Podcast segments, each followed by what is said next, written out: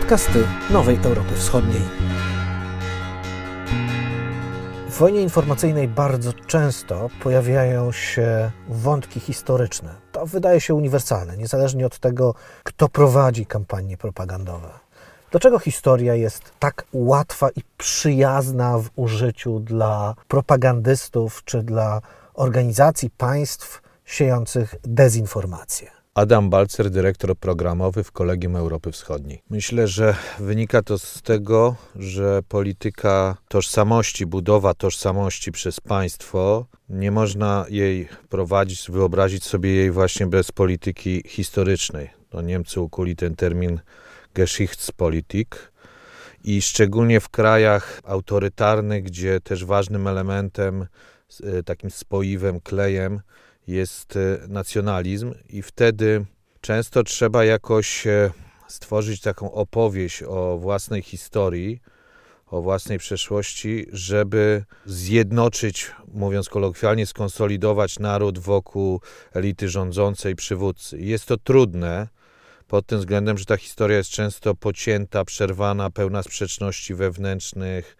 To jest niezwykle ważne w wymiarze wewnętrznym, i to łączy się z wymiarem zewnętrznym, dlatego że jednocześnie bardzo istotnym elementem budowy poparcia dla władzy jest takiej władzy autorytarnej w kraju, który jest mocarstwem albo aspiruje do bycia mocarstwem. Jest pytanie do statusu jakiego mocarstwa regionalnego czy kontynentalnego, nawet jakiegoś superpower globalnego. No to oczywiście pojawia się ta kwestia, że trzeba zaprezentować siebie na zewnątrz i próbować narzucić swoją narrację, swoją opowieść o historii. I tutaj w celu A, żeby pokazać, społeczeństwu, że powinno być dumne i że bardzo skutecznie władza broni tych wartości, ideałów związanych z przeszłością, z której ci ludzie mają być dumni, i po drugie, że jest w stanie właśnie narzucić, przeforsować swój punkt widzenia, broni skutecznie przed jego naruszeniem pewnych y, wizji, przekonań, które oczywiście mogą być mitami, manipulacjami, ale funkcjonują, są bardzo popularne. W przypadku Rosji czymś takim na pewno jest obraz Wielkiej Wojny Ojczyźnianej, obraz Stalina.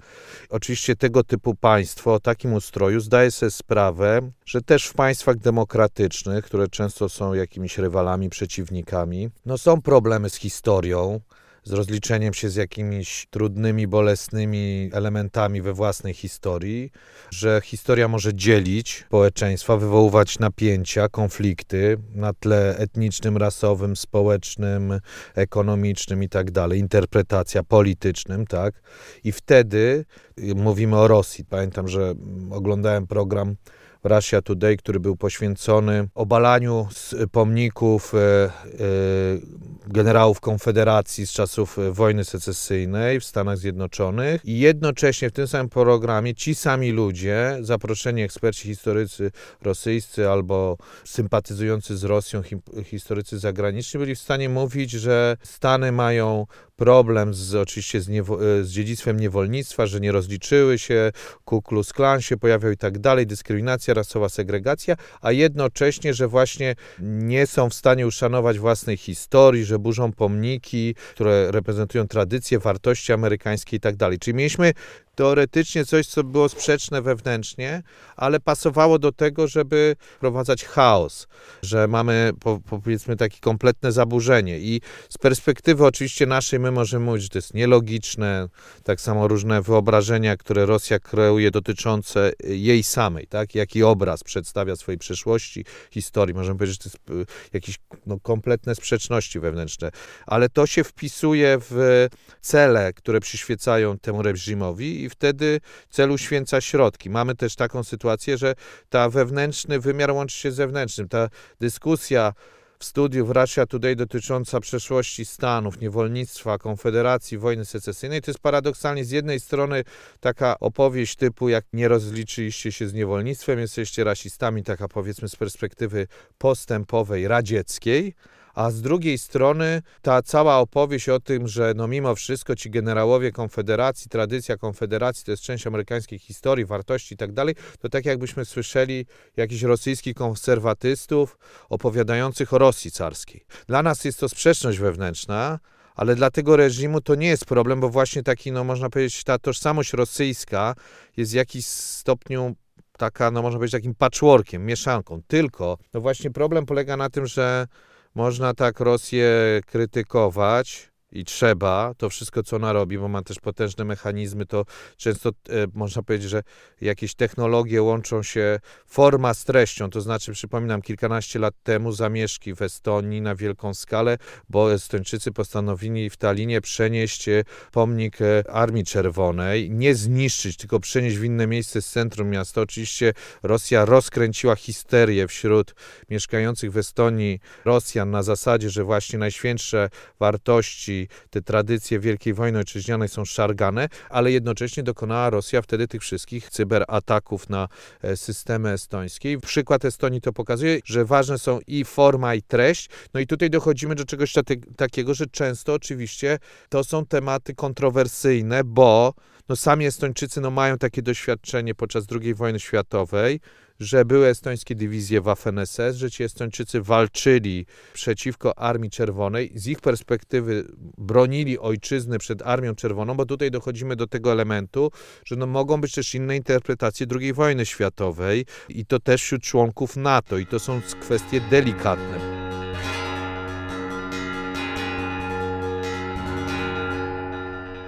Gdzie kończy się uprawniona debata historyczna, a zaczyna propaganda i wykorzystanie historii w celach dezinformacyjnych. Jak te dwie rzeczy rozróżnić? Bo przecież nawet propagandowe programy Russia Today będą mówiły, że są programami historycznymi. Będą mówiły, że to jest obiektywna, cokolwiek miałoby to nie znaczyć, historia. W związku z tym, jak się przed tym bronić? Gdzie jest granica? Granica jest czasami bardzo wyraźna, kiedy dotyczy ewidentnego fałszowania historii. Na przykład no, mamy coś takiego jak zjawisko negacjonizmu dotyczące Holokaustu, i kiedy y, podobne tendencje możemy zaobserwować, że na przykład Rosja albo inne kraje y, negują, że doszło do jakiejś zbrodni, zaniżają dramatycznie liczbę ofiar i twierdzą, że byli inni sprawcy. To jest ta nowa na przykład y, obecna w Rosji też y, w mediach głównego nurtu wypowiedzi niektórych polityków opinie dotyczące zbrodni w Katyniu na polskich oficerach w 1940 roku, która ewidentnie została dokonana przez państwo y, radzieckie. Natomiast już w trakcie II wojny światowej Stalin zrzuca odpowiedzialność na Niemców i teraz mamy niestety powrót do czegoś takiego to jest kwestia, prawda, negowania na przykład odpowiedzialności za najróżniejsze ludobójstwa dokonane, czy to przez Związek Radziecki, czy przez Rosję carską. Tylko podkreślam, to nie tylko jest jakaś rosyjska specjalność, te, tego typu syndrom wypierania. I tutaj granica jest raczej ewidentna. Natomiast y, manipulacja polega też na używaniu pewnych półprawdy. Mieszamy ewidentne kłamstwo z półprawdami i z prawdami i wtedy to jest no, potrzebna jest taka dokładna analiza, rozkład na czynniki pierwsze, możemy wziąć sobie najróżniejsze przemówienia Putina. Na przykład przemówienie jego słynne po tym, jak ogłosił aneksję nielegalną Krymu należącego prawda, do Ukrainy, to wtedy można było po prostu to przemówienie, gdzie było bardzo dużo historii, pokazać pełno sprzeczności we, wewnętrznych, przekłamań, półprawd i tak dalej. Tylko nie liczmy na to, że zmienimy prezydenta Putina, tak? Natomiast bardziej powinniśmy się skupić na potencjalnych odbiorcach, w naszych państwach, tak, żeby temu przeciwdziałać u nas. Tutaj jest oczywiście problem, nazwijmy rzeczy po imieniu. Jednym z członków jest Turcja, która w ostatnich kilku latach stała się krajem przez Freedom House uznanym za niewolny, tak, i mamy ewidentnie autorytarny dryf, który jest bardzo silnie związany z nacjonalizmem. W innych krajach członkowskich NATO też mamy problemy z historią, e, z interpretacją przeszłości, które powodują, że Potencjał do oddziaływania Rosji jest spory i co niestety też trzeba powiedzieć, ona, ona przede wszystkim gra tym, co jest. Tak? To nie jest tak, że ona niektóre rzeczy wymyśla, problemy, te kluczowe, tylko one są, ale też, że niektóre państwa członkowskie NATO wykorzystują historię w celach politycznych, też dokonując jakichś, powiedzmy, manipulacji, e, są selektywne, arbitralne w doborze faktów i tak dalej. I to są spory między członkami NATO. Wystarczy spojrzeć, co się obecnie dzieje między Bułgarią i Północną Macedonią. I to jest bardzo sprawa polityczna ze względu na zbliżające się wybory w Bułgarii wiosną 2021 e, roku i władze wykorzystują historię przeciwko innemu członkowi NATO, blokując rozpoczęcie przez niego rozmów akcesyjnych z Unią Europejską. Więc to jest coś takiego, że pamiętajmy, tak, Rosja ma o wiele większy potencjał, Rosja rzeczywiście ma, można powiedzieć, know-how, ale mamy te problemy, tak? Ten kolejna kwestia to jest na przykład kwestia interpretacji historii przez władze węgierskie. Tożsamość zbudowana wokół e, takiego elementu, który naz można nazwać jakimś sadomasochizmem historycznym, tak? Bo centralnym wydarzeniem jest e, traktat w Trianon z 1920 roku, 4 czerwca. To jest święto narodowe, które można zinterpretować, przetłumaczyć nazwę węgierską jako reunifikacji narodowej, czyli przywrócenia jedności, bo mamy to doświadczenie, że Węgry straciły olbrzymią większość terytorium, wówczas 30%, 30% etnicznych Węgrów znalazło się poza granicami kraju. Premier Orban, to była pierwsza jego decyzja, że zrobił ten dzień świętem narodowym. W tym roku pandemia utrudniła mu zaplanowane gigantyczne obchody tego święta i mamy obecność tej tematyki w mediach, w szkole, e, w przemówieniach polityków, w internecie, no wszędzie, po prostu na gigantyczną skalę i to wpływa na relacje z sąsiadami, tak? Bo te terytoria, które należały przed pierwszą wojną, przed traktatem w Trianon do Węgier, znajdują się w sąsiednich krajach, tym w, członk w państwach członkowskich NATO. I co dochodzimy do jakiego ważnego elementu? Że najróżniejsze badania socjologiczne, politologiczne pokazują, że możliwość manipulacji, wpływania i kształtowania e, w wymiarze historycznym społeczeństw jest bardzo silna korelacja między wysokim poczuciem autowiktymizacji, poczucia, że, ba, że my strasznie wycierpieliśmy w historii i że inni sprawiali nam najróżniejsze prawda, cierpienia, prześladowali nas, że my jesteśmy ofiarami, że historia była niesprawiedliwa, a e, oprócz tego oczywiście często to łączy się z wizją samych siebie jako bohaterów, czyli mamy martyrologię i heroizm, a inni to są ci, którzy nas e, atakowali, niszczyli, prześladowali, okupowali i tak. I to niestety występuje w różnym stopniu oczywiście, ale w wielu krajach na świecie, też na przykład w Europie Środkowo-Wschodniej na dużą skalę. I gdzie tutaj jest problem, że badania pokazują, takie społeczeństwa są znacznie bardziej podatne właśnie na dezinformację, na fake newsy, ten cały trolling, botting.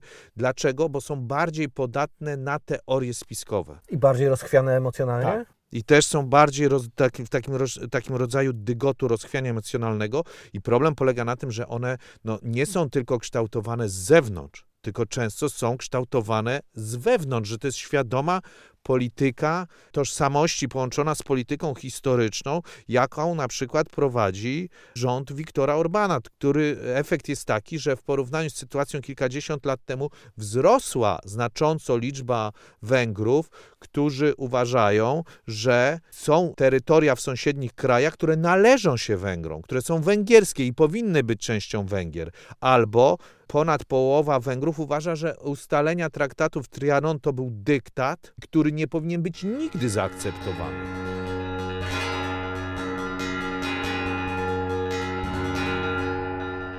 Jeżeli mamy sytuację taką, że członek NATO czy członek Unii Europejskiej sam wykorzystuje historię, żeby mobilizować własne społeczeństwo w kontrze do sąsiadów i innych członków e, tych organizacji międzynarodowych, jest to wymarzony cel dla dezinformacji i wojny informacyjnej z zewnątrz, bo wtedy wystarczy te kierunki działania wzmocnić, żeby osłabiać te organizacje. W związku z tym wracam do pytania o mechanizmy obronne. W jaki sposób chronić się przed manipulacją historyczną?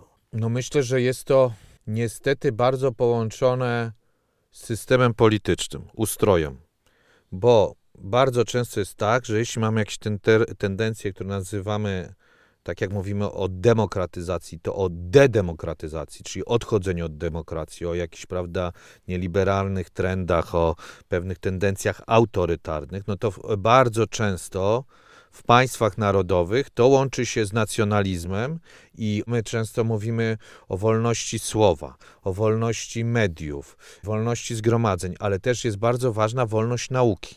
I tutaj ewidentnie widać, że te, tego typu tendencje polityczne łączą się z działaniami, które prowadzą do na przykład kształtowania i w wymiarze organizacyjnym, personalnym i podporządkowania jakiegoś kompetencji i tak dalej na uniwersytetach, instytutów, wydziałów historycznych, tworzeniu też nowych instytucji które robią coś takiego. Więc powinniśmy być świadomi, że często przeciwdziałanie takiej manipulacji jest bezdyskusyjnie o wiele łatwiejsze w kraju, gdzie mamy normalne warunki do prowadzenia debaty historycznej, otwartej.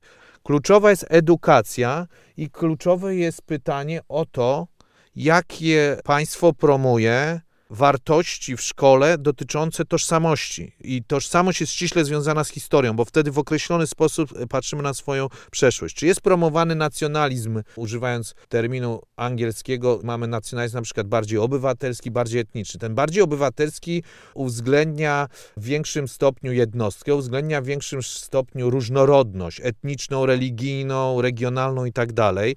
Jeśli oczywiście jest połączony z rządami prawa, trójpodziałem władzy, ochroną praw mniejszości jednostki, to wtedy w takich warunkach jest tak kształtowany uczeń i czło obywatel, to potem on będzie uczony też bycia bardziej samokrytycznym, potrafiącym analizować, rozdzielić prawdę od fałszu, uwzględniającym autorytety historyczne, że pewni historycy są uznani, że publikują w określonych czasopismach, że ich książki są recenzowane pozytywnie i tak dalej. Natomiast jeśli na przykład mamy warunki takie, że państwo ogranicza w jakiś sposób debatę historyczną, że próbują poprzez jakieś ustawy, ko kojarzymy Polskę, kojarzymy, co się działo też na Węgrzech, kontrolować, wpływać, ograniczać, że mamy jakieś dotowane, określone instytucje, które prowadzą po prostu politykę historyczną i to się łączy jeszcze na przykład z wymiarem prawnym, czyli dział prokuratorski, tak? No to wtedy mamy problem, bo w takich warunkach przeciwdziałanie takiej dezinformacji jest o wiele trudniejsze. I przeważnie wtedy, jak spojrzymy na szkołę, no to mamy historię uczoną właśnie, gdzie mamy bardzo dużo tych elementów przedstawiania nas jako ofiar, bohaterów, skupienie się na jakichś konfliktach, idealizacja własnej przeszłości i tak dalej. I ten obraz też często jest zgodny z tym modelem etnicznym narodu jako, jako jakiejś masy homogenicznej, jednorodnej, która właśnie często w warunkach jakichś napięć e, może być przedstawiana jako e, no, oblężona twierdza, otoczona przez wrogów. To są naczynia połączone. System polityczny, prawdziwy, demokratyczny, zapewniający autonomię uniwersytetów, edukację, która kształtuje świadomego, krytycznego obywatela. W takich e, warunkach będzie o wiele łatwiej zwalczać e, tą dezinformację. Większość z nas, no, jest prawda, taka nie czyta jakichś specjalistycznych książek historycznych. Ich kontakt z historią większości obywateli to jest przede wszystkim szkoła i potem internet i w internecie najróżniejsze treści i filmy. Badania znowu socjologiczne pokazują, że kino to, które jest y, i filmy, seriale, a mamy też y, naprawdę boom popularności też kina zajmującego się y, kwestiami historycznymi. I czy chodzi o seriale i czy, czy filmy pełnometrażowe, filmy dokumentalne, no to tutaj jest niezwykle ważna rola na przykład państwa, żeby być odpowiedzialnym, niezwykle zadbać o wszystkie szczegóły, bo jest to bardzo delikatna materia kształtująca pamięć historyczną i percepcję, interpretacje historyczne zwykłego zwykłych obywateli. Więc to jest e, moim zdaniem też niezwykła rola tutaj państwa w tym wymiarze popularyzacji historii i obecności jej w sferze publicznej, też jeśli chodzi o media. No to dochodzimy do kolejnego właśnie naczynia połączone. Jaki jest problem z mediami, jeśli one są słabe, jeśli są skorumpowane, podporządkowane polityką albo na przykład jakimś oligarchom, jakiemuś biznesowi, no to oczywiście w takich warunkach trudniej jest przeciwdziałać takim działaniom dezinformacyjnym. Moim zdaniem to, co jest też kluczowe, to powinniśmy pamiętać o tym, że mm, jeśli mamy do czynienia z państwem takim jak Rosja, bo pewnie trzeba by przyznać, że to jest ten kraj, który, jeśli chodzi o tą politykę historyczną, to pewnie z NATO i z y, krajami Unii Europejskiej jest najbardziej na kolizyjnym kursie, dochodzi do jakichś zderzeń, konfrontacji i tak dalej. Y, w relacjach NATO-Unia versus Rosja, no to musimy być świadomi, że zewnętrzne czynniki łączą się z wewnętrznymi i mamy niesamowitą od kilku lat zachodzącą przemianę tego, ewolucję tego społeczeństwa rosyjskiego, bardzo niepokojącą, y, która jest skorelowana z przemianami politycznymi, czyli Rosja jako kraj coraz bardziej autorytarny, nacjonalistyczny, przemiany dotyczącą postrzegania historii, interpretacji. Co jest y, najbardziej niepokojące? Kilkanaście lat temu Prawie 40% Rosjan odpowiedziało w badaniach, które robi bardzo dobre Centrum e, Badań Opinii Publicznej Lewada. Zrobiło badanie, spytało Rosjan, czy Stalina oceniasz pozytywnie, jego rolę, wkład w historię Rosji. Prawie 40% wtedy Rosjan odpowiedziało tak. To, jest, to było dużo, ale większość jednak odpowiedziała nie. W zeszłym roku w tych badaniach 70% Rosjan odpowiedziało, że ocenia Stalina pozytywnie skok dramatyczny, bardzo duży. I widać było, że to była tendencja wzrostowa, tak?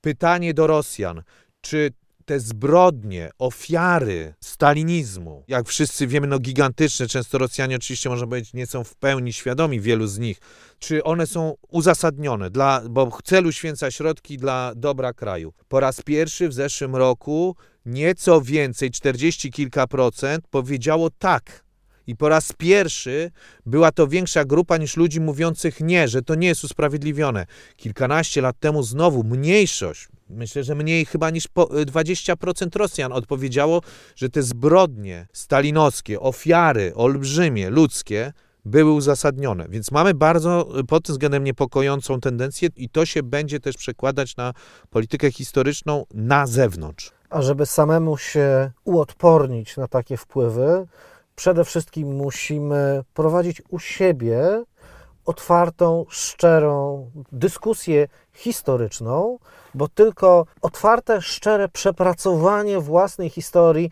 z jej jasnymi i ciemnymi kartami zabezpieczy nas przed atakami dezinformacyjnymi wykorzystującymi historię z zewnątrz. Bardzo dziękuję. Dziękuję bardzo.